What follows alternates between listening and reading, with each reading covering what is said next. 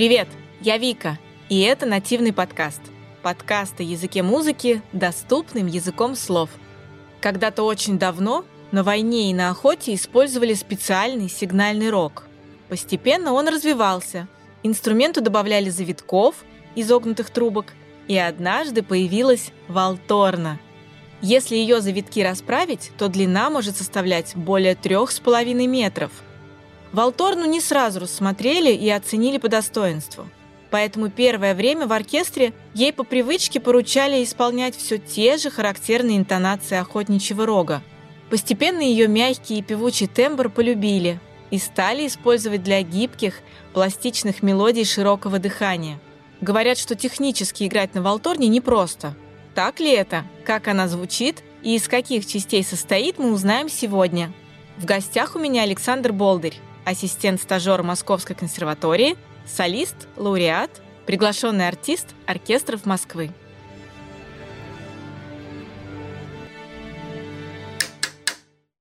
Мне кажется, абсолютно в любом инструменте можно найти какие-то уникальные истории, уникальные свойства, которых нет в других инструментах. Иногда для этого надо, конечно, покопаться, может быть, в какой-то исторической справке что-то найти, как инструмент придумывался. Но иногда прям очевидно по инструменту, потому как на нем играют, что он кажется в этом уникален.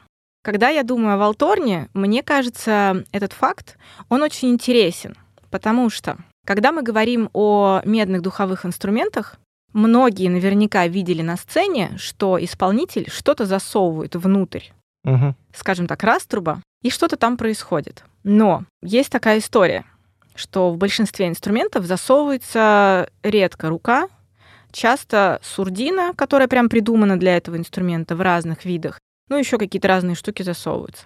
В большинстве случаев это делается для изменения, так сказать, характера звука, но не звуковысотности. В то время как, насколько я знаю, у валторны, когда что-то засовывается в раструб в виде руки, например, это изменяет звук, его высоту. Это так? Да, правильно когда используется сурдина, нужно играть партию на полтона выше. То есть прям ты засовывая что-то, сурдину или руку, правильно? Рука же тоже таким же образом работает? Да, вообще ее используют просто, чтобы ее держать, но когда в партиях выписан прием, то есть сурдина можно использовать либо специально сделанную, либо рукой, то оно все транспонируется немножко, потому что уменьшается длина воздушного столба. Попозже вы нам это покажете. Я прям очень хочу, чтобы вы показали, как это влияет. Но начнем мы с того, как вообще появилась Волторна и зачем она появилась изначально, да, небольшую историческую справку приведем. Если смотреть по переводу этого слова, то Волторна по факту переводится лесной рог. Да. И в целом, глядя на этот инструмент, конечно же, есть ощущение, что она очень похожа на то, что, как говорится, в кино показывают, когда происходит какая-то охота, и один из участников э, этой охоты дудит в какой-то предмет, создающий определенный характерный звук. Вот глядя на Волторну, кажется, что она прям непосредственно вот от этой дудки, скажем так, и родилась, от этого рога. Так и есть? Да, правильно. Это еще в средние века они также использовались как почтовые рожки, так и назывались.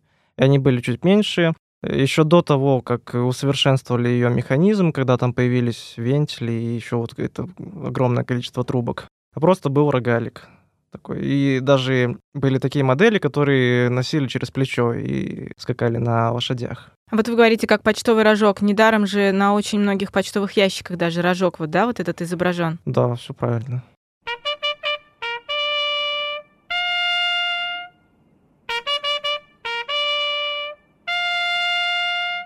И я так понимаю, что он был не то, что без вентилей и трубок, он в целом был, судя по картинкам, он был просто одна единая небольшая трубочка короткая. То есть он был реально небольшой.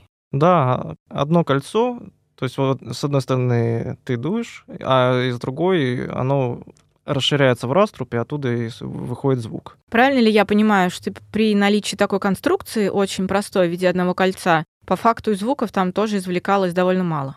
Ну, мало это относительно. На самом деле, если переходить на терминологию, то можно было извлекать ноты обертонового звукоряда. А за А счет их- чего? Там же нету на что нажимать, как изменять длину воздуха. А это все губами а- или аппаратом, если опять на терминологию переходить. То есть, получается, именно работой рта вы можете изменять высоту звука. Да, это можно сравнить со свистом.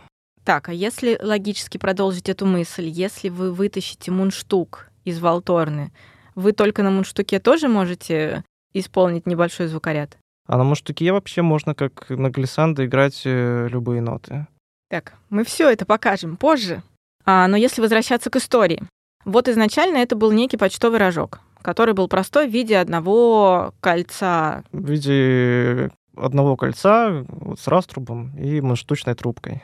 Почему потом появилась необходимость что-то усложнять? Этот инструмент стал интересен для использования не только почтальонами и на охоте? Да, он стал потом интересен э, композиторам, и даже первые произведения, которых ввели в Алтурну, там она использовалась примерно в таком же назначении, то есть это в основном были какие-то сигнальные партии. Этот период еще назывался барокко, он шел до классического периода.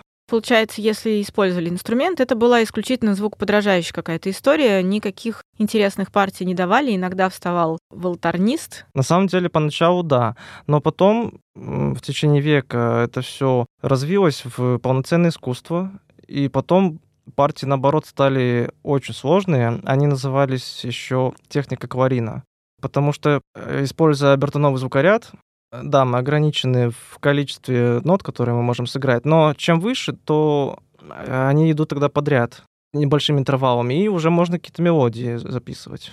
Для тех, кто вообще не в теме, разницу обертонового звукоряда и того, что происходит, когда мы переходим в более высокий регистр. Обертоновый звукоряд, еще другими словами, это натуральный звукоряд. То есть это натуральные звуки, которые мы можем извлечь, играя вот в одну трубку, так сказать. То есть в басу там идут большие интервалы, начиная с целой октавы, то есть между ними 8 нот, потом идет квинта, кварты, и постепенно, чем выше мы поднимаемся интонационно, тем более узкие эти интервалы. То есть в верхнем регистре уже прям идет по полутонам все можно играть. Когда мы играем вот в этом звукоряде, то мы не можем, как на пианино, сыграть все ноты подряд. В зависимости от того, в каком регистре мы играем, идет интервал, который у нас между нотами возможными для воспроизведения. То есть, находясь в нижнем регистре, мы не можем сыграть до, ре, ми, фа, соль, ля, си. Мы Нет, можем не сыграть можем. до, до. Да. А потом уже чуть Потом повыше соль, до, соль. Потом кварта до, Мгм. и дальше идет уже этот септаккорд, и потом по тонам, и, и уже полутона в самом высоком регистре. исходя из такой логики звуковоспроизведения относительно э, регистра, композиторы знают такую особенность, и в зависимости от этого партии сочиняют соответствующие. Да, это все входит в их курс обучения. Учитывая, что вначале это был просто рог, который постепенно стал обрастать трубками, клапанами, вентилями и вот этой вот всей навесной историей. Она позволила сделать инструмент более подвижным с точки зрения тех нот и порядка этих нот, которые можно использовать в произведении. Да, это все происходило исходя из нужд э, солистов, виртуозов и композиторов. То есть они искали новые художественные приемы, возможности и пытались расширить границы э, возможностей инструмента. И придумали вентильный механизм. Он как бы добавляет э, в волторну еще одну. То есть мы, например, нажимаем клапан, и он понижает строй на тон, например. Прям весь строй. Да. То есть весь наш обертоновый звукоряд, он сдвигается на тон ниже. Клапан — это вот это длинные клавиши на волторне. Да. Со стороны может показаться, что вот эти клапаны, они используются как клавиши на пианино. То есть, нажимая один клапан, это получается одна нота. Здесь это по-другому работает. Да, здесь по-другому. Здесь клапаны именно меняют полностью строй. Да. Ну, когда дети начинают учиться играть на волторне, их сначала просто учат, что вот такая нота играется вот такой аппликатурой, другая нота другой аппликатурой. Но потом, когда мы уже углубляемся в образование, и мы начинаем э, изучать устройство, вообще как это все работает, вот мы понимаем, что у нас, если мы ничего не нажимаем, натуральный звукоряд основной, Потом вот один клапан просто его понижает на полтона, в другой клапан на тон и третий на полтора. Получается, в течение одного произведения волторнист не, не очень активно использует клапаны. Если произведение в одной тональности написано, ну, какой-нибудь маленькая пьеска в до-мажоре, и там все в до-мажоре. Нет, ну можно пьеску написать э, в одной тональности, но при этом использовать все. Ну, она же может быть хроматическая, если более поздний период композиторский.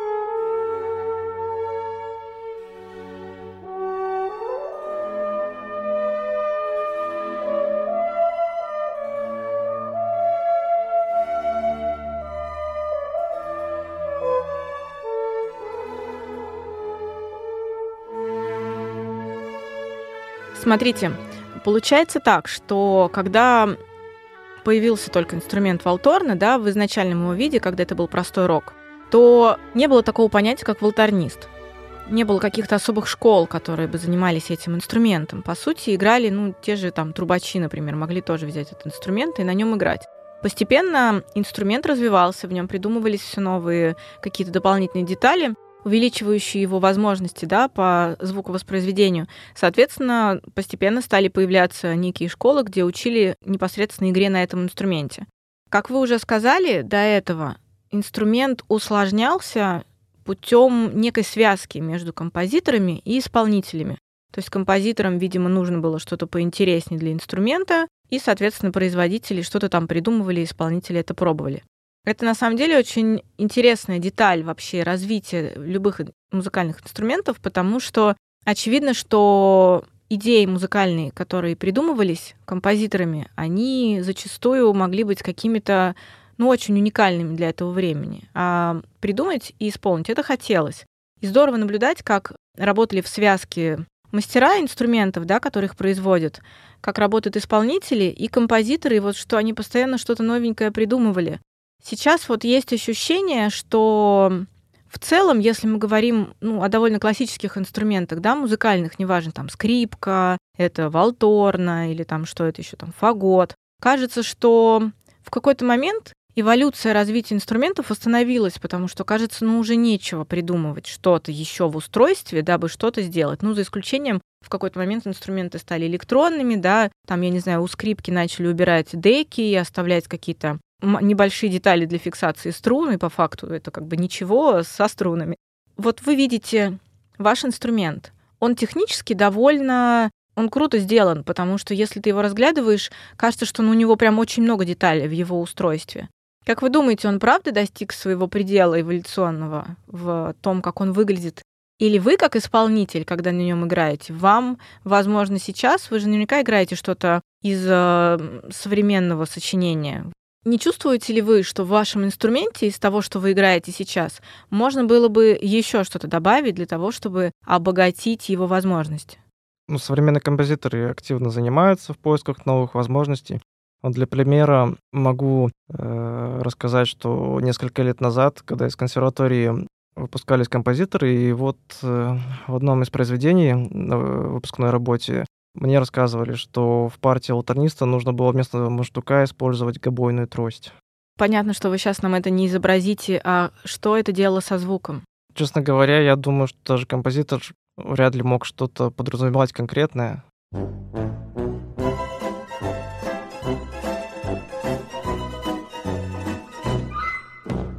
То есть в целом вы, видя, что кто-то что-то придумывает, вы понимаете, что часто те же композиторы, придумывая что-то уникальное для этого инструмента, они сами могут не до конца отдавать себе отчет в том, какой эффект подобное новшество может привнести. Да, я думаю, потому что э, сейчас, когда музыку создают, э, пишут, сочиняют, Может быть, он искал просто какой-то эффект. Это даже в нотах вряд ли будет как-то указываться в звуковой сот, но, может быть, там какие-то диаграммы он нарисовал. Сейчас уже становятся популярны современные какие-то техники, когда нет определенных объектов какого-то сюжета, а скорее просто какие-то яркие вспышки, краски, которые вот передают настроение или эффект. Вот так же и музыку, наверное, сочиняют.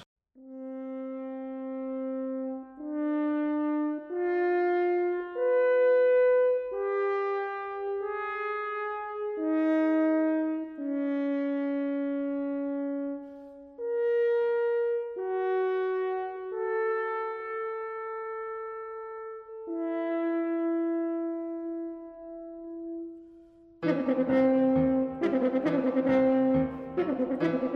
you.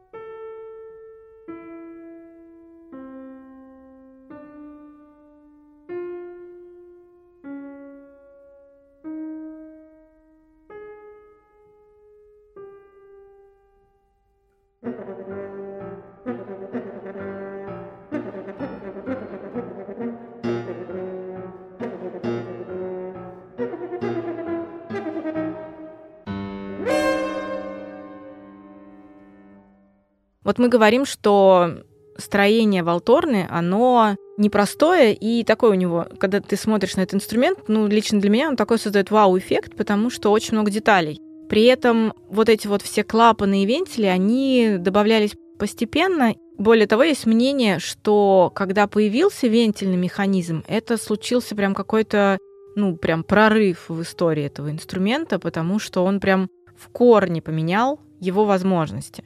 Да, как только появились клапана, то Волторна с того момента стала хроматической. То есть она могла охватить весь звукоряд, каждый тон-полутон.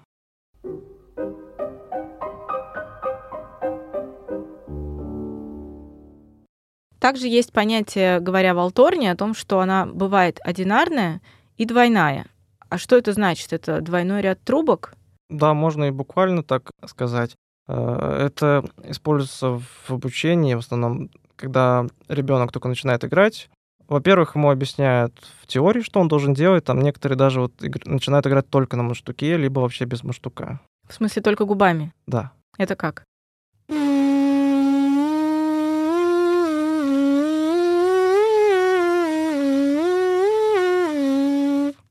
Хочется вам сразу заявить, если вы так можете без инструмента и всех его вот этих вот навороченных деталек, то зачем вам их туда наворачивали и придумывали? Вы могли бы также оставить один рог, усиливающий да, звук, который вы делаете ртом. И все. Если оставить один рог, то там останется ограниченный звукоряд. То есть мы не сможем сыграть вот каждую ноту вот на глиссанды, либо вот каждый полутон, как мы это делаем на маштуке, либо вот одними губами. Когда мы уже используем саму волторну, трубу, мы можем тогда играть только звукоряд обертоновый. И вот вы сказали, что двойную часто используют тогда, когда дети учатся в школе. И как это выглядит? В школе, когда дети только начинают заниматься на волторне, чаще всего используется одинарная. В какой-то степени на ней сложнее играть, потому что основной звукоряд ниже, чем на двойной, на который потом все переходят. А что значит одинарная? У нее один ряд трубок или один да, ряд... Один ряд трубок, и есть только вот эти основные три клапана. А в двойной что добавляется? В двойной добавляется кварт-вентиль, который переключает звукоряд на первый, либо на второй ряд трубок.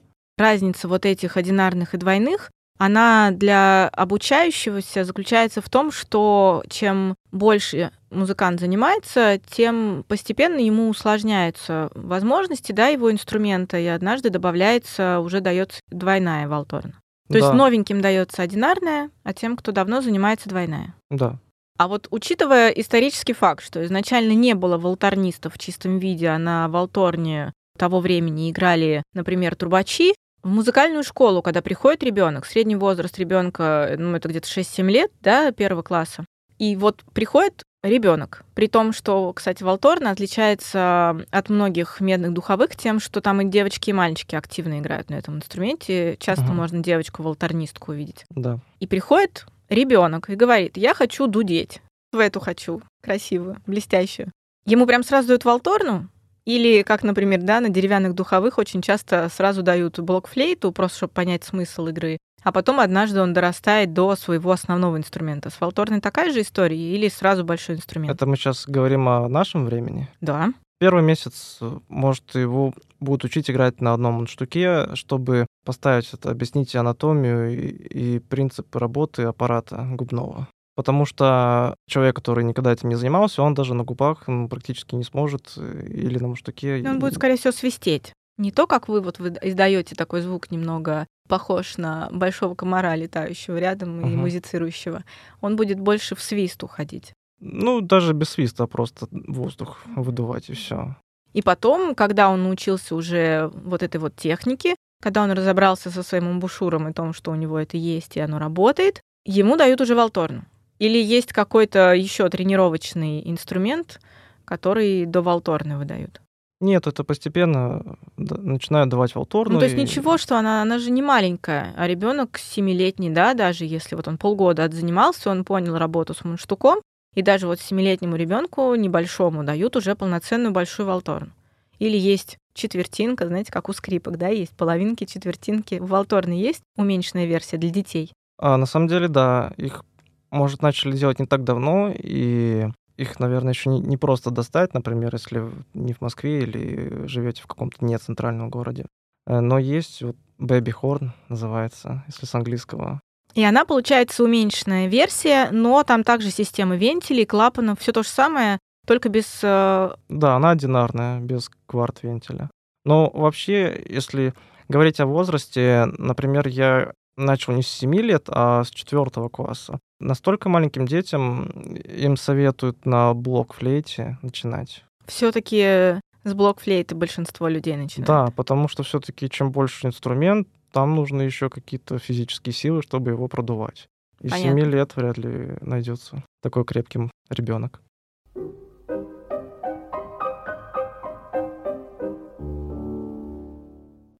Давайте, пожалуйста, поподробней перейдем к строению. Мы уже много наговорили слов в виде вентилей, кварт-вентилей, клапанов и так далее. Давайте вы нам поподробнее расскажете в целом, из чего состоит волторна, как там, где что расположено, разбирается она или нет, какие у нее есть составные части. Если начать с основных частей, у нас в основном их две. Это мундштук, у каждого он свой, и он подбирается индивидуально под аппарат. У кого губы потоньше, у кого потолще. И мундштук тоже по размерам, он делится на широту чашечки, на толщину полей. Еще форма чашечки тоже зависит. То есть она бывает ровная, конусообразная, а бывает именно чашеобразная. И это все зависит исключительно от того, как выглядит рот ученика, музыканта. Размер полей, он, да, зависит э, от размеров э, амбушюра, а уже вид чашечки может влиять на звук. То есть, э, чем она шире, чем она глубже, то звук тоже как-то перенимает на себя эти качества, он становится глубже, объемнее. И вот эту ширину чашечки вы выбираете для себя единожды, или вы, например, смотрите произведение, которое вы играете, да, и понимаете, что вот для этого произведения вам подойдет другой мундштук. Нет, от произведения, по крайней мере, на Волторне это не, за- не зависит. Но в течение обучения, в течение жизни мундштук меняют. Во-первых, когда ты еще ребенок, ты растешь, у тебя может э, измениться аппарат. А далее уже с каким-то продвижением в своей профессиональной карьере может возникнуть интерес или потребность э, попробовать что-то новое, поискать э, что-то более подходящее и интересное. Так, из мундштука дальше у нас начинается как раз вот эта вот очень-очень длинная трубка разной толщины в процессе ее витиеватой истории. Это единая трубка, правильно я понимаю, которая просто вот определенным образом скручена. Не совсем единое. Единое можно назвать все, кроме э, вот того, что посередине. Вот этого нагромождения сложного. То есть основная, через нее проходит звук и основная струя воздуха. А потом, чтобы он проходил и через средние, то нужно пользоваться клапанами. Мы И вот это вот как клапан, раз система вот этих вентилей, клапанов, это Да. вот центральная часть. да, вентиль, то есть вот эти вот бочонки, э, внутри них цилиндры с отверстиями. Мы нажимаем вентиль, цилиндр крутится, и воздух начинает идти дополнительно через эту трубку. Либо через какую-либо еще, в зависимости от аппликатуры, которую мы используем. И есть еще большой кварт-вентиль, который изменяет, получается, всю систему инструмента. Да, И постепенно это все переходит в раструб. да, в раструб. Если говорить о том, какие, в принципе, звуки может издавать Волторна, если говорить об ее диапазоне. Вот вы уже сказали, что ее особенность, да, ее звукоряда заключается в том, что чем ниже звук, тем а, шире расстояние между тонами, которые она может исполнить. Вы можете сказать самая низкая нота, характерная для Волторны, и самая высокая? Рабочим диапазоном это считается три октавы. На фортепиано это получается э, средняя октава волторная, это малая на фортепиано. И плюс одна октава сверху, и плюс одна октава снизу. Ну, то есть, если смотреть по фортепиано, это большая, малая и первая. Да, да. Это считается рабочий диапазон, но по сути можно использовать еще более широкий. Вниз можно еще почти целую октаву То сыграть. есть запас прям есть еще. Да. А вверх наверх? э, уже зависит от возможностей исполнителя. Самые крутые виртуозы, вот особенно трубачи, умеют свистеть еще там и третью, и чуть ли не до четвертой октавы. Ну, покажите нам, как это звучит максимально внизу и наверху. А, и можно еще показать, как звучит, опять же, возможности диапазона, да, если мы берем без инструмента, чтобы сравнить, как звучит э, просто мундштук внизу и наверху, и как будет звучать, если мы подключаем инструмент и уже возможности диапазона полностью инструмента.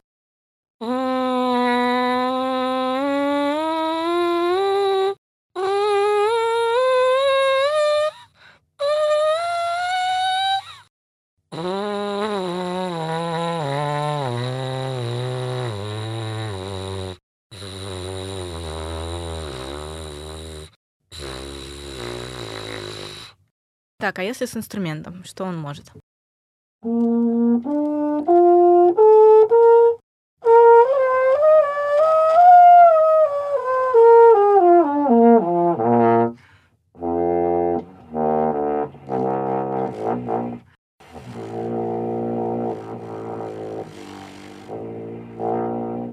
Ну, наверное, вот эти самые нижние ноты, они уже пореже используются композиторами, да? Туда, скорее всего, подключают уже тубу, например, да, чтобы как-то опереться на эти ноты. Да, из примеров я могу вспомнить только Шостаковича либо Прокофьева.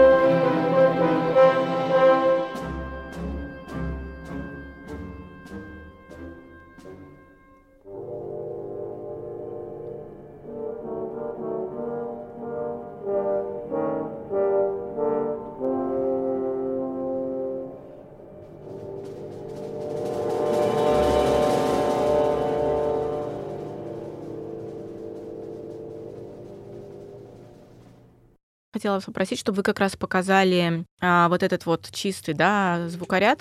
Вы это играете не потому, что вы захотели октава-октава, а потому что инструмент позволяет только так. Ну, вообще, октава, то есть педальный тон на волторне, он вне диапазона. Это самый нижний звук обертонового строя. Который вы можете себе позволить взять или который Нет, инструмент? который существует в теории музыки. Ну вот покажите нам, пожалуйста, как э, получаются те звуки, которые, те тона, которые может взять инструмент, начиная с нижнего.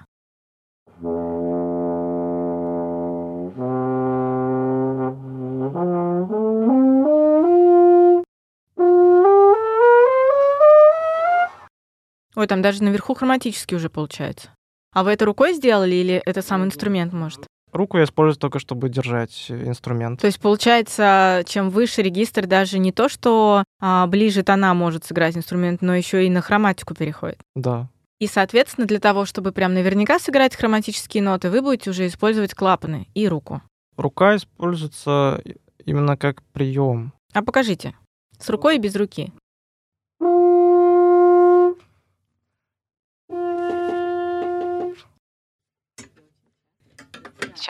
Происходит очень интимный момент, который мы все можем наблюдать, когда происходит концерт симфонический. И очень часто медные духовые инструменты начинают прямо на сцене разбирать, разбираться своими исполнителями для того, чтобы слить из инструмента конденсат. Если этот конденсат не слить, то инструмент начинает булькать и хлюпать. Поэтому не пугайтесь, если однажды, подойдя к стулу, где играл музыкант на каком-либо медном инструменте, рядышком окажется лужица. Правильно. Так, а мы играем тон с рукой без руки, не нажимая клапаны.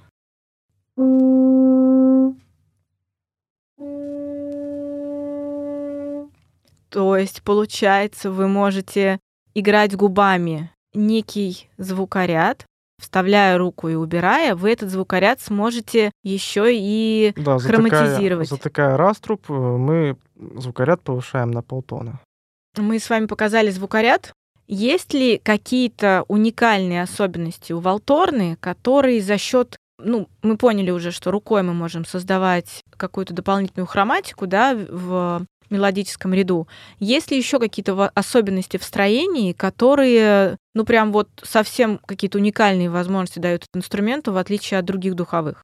Уникальный, наверное, это, например, взять положение раструба. То есть э, взять ту же тромбон или труба, они играют раструбом прямо. и у них открытый, звонкий звук. А у Волторны особенность в том, что она считается более ри- лирической, потому что раструб находится в противоположную сторону от зрителя. И из этого, пока он отражается от стены, он чуть-чуть сглаживается, скрашивается. То есть даже если музыкант захочет сыграть что-то крайне решительное и роковое на волторне, просто из особенностей инструмента звук все равно не получится роковым и зловещим каким-нибудь таким. прям. Он получится, но он будет именно с, вол- с волторновой окраской.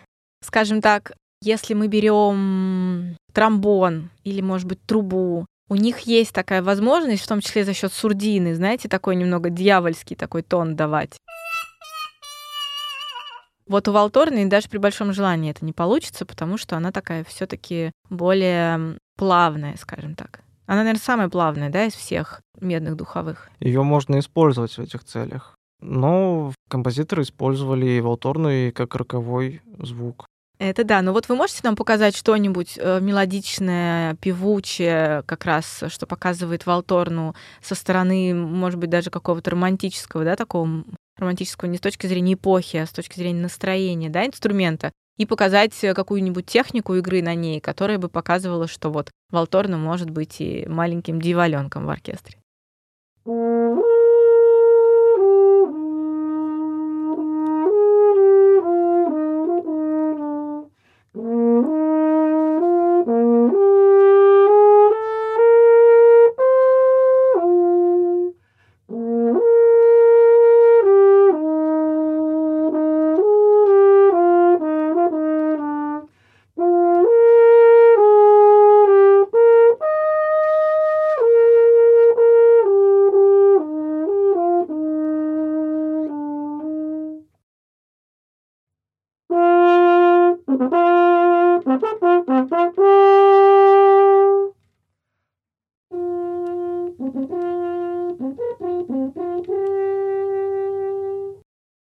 То есть это вы не тише дуете, скажем так. Ну и понятно, что немного тише, чем в первом да, кусочке, но в том числе вы рукой перекрываете. Да, Раструб, рукой и за счет этого- раструб, и создается эффект эха.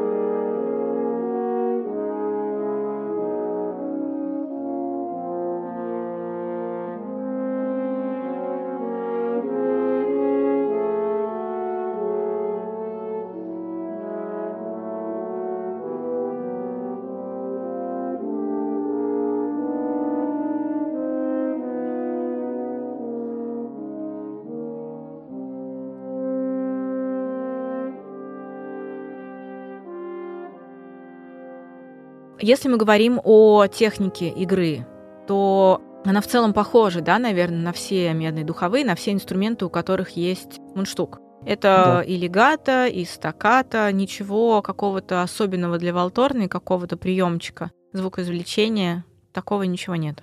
Нет, я думаю, они общие для всех. Как и двойные ноты, как игра с полунажатыми клапанами, например. Вот, про это я не знаю. Это используется в современной музыке. Да, и что такое двойные ноты? Двойные ноты — это использование голоса и игры на волторне одновременно. Покажете? Чтобы звук был чистый, так можно играть только квинтами либо октавами.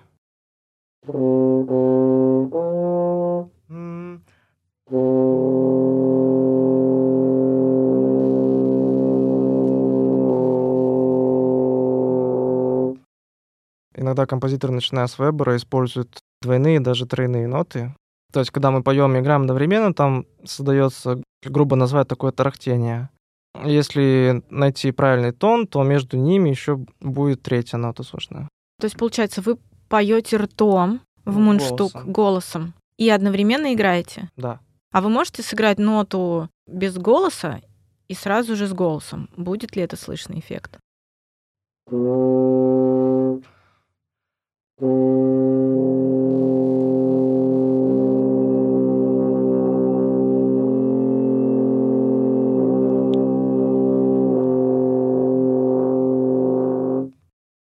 Так, а чего вы там говорили, когда не нажимается клапан?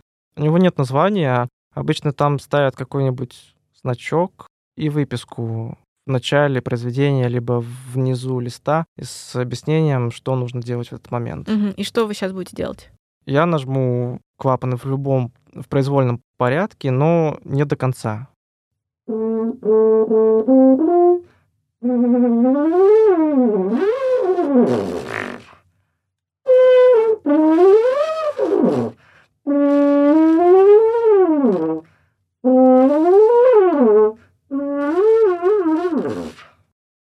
Вот, кстати, можно это отнести именно к особенностям, которые используются в основном именно для волторны. Это как называется?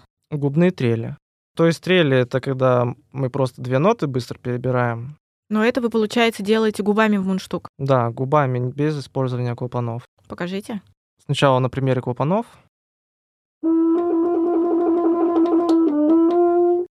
И теперь просто губная.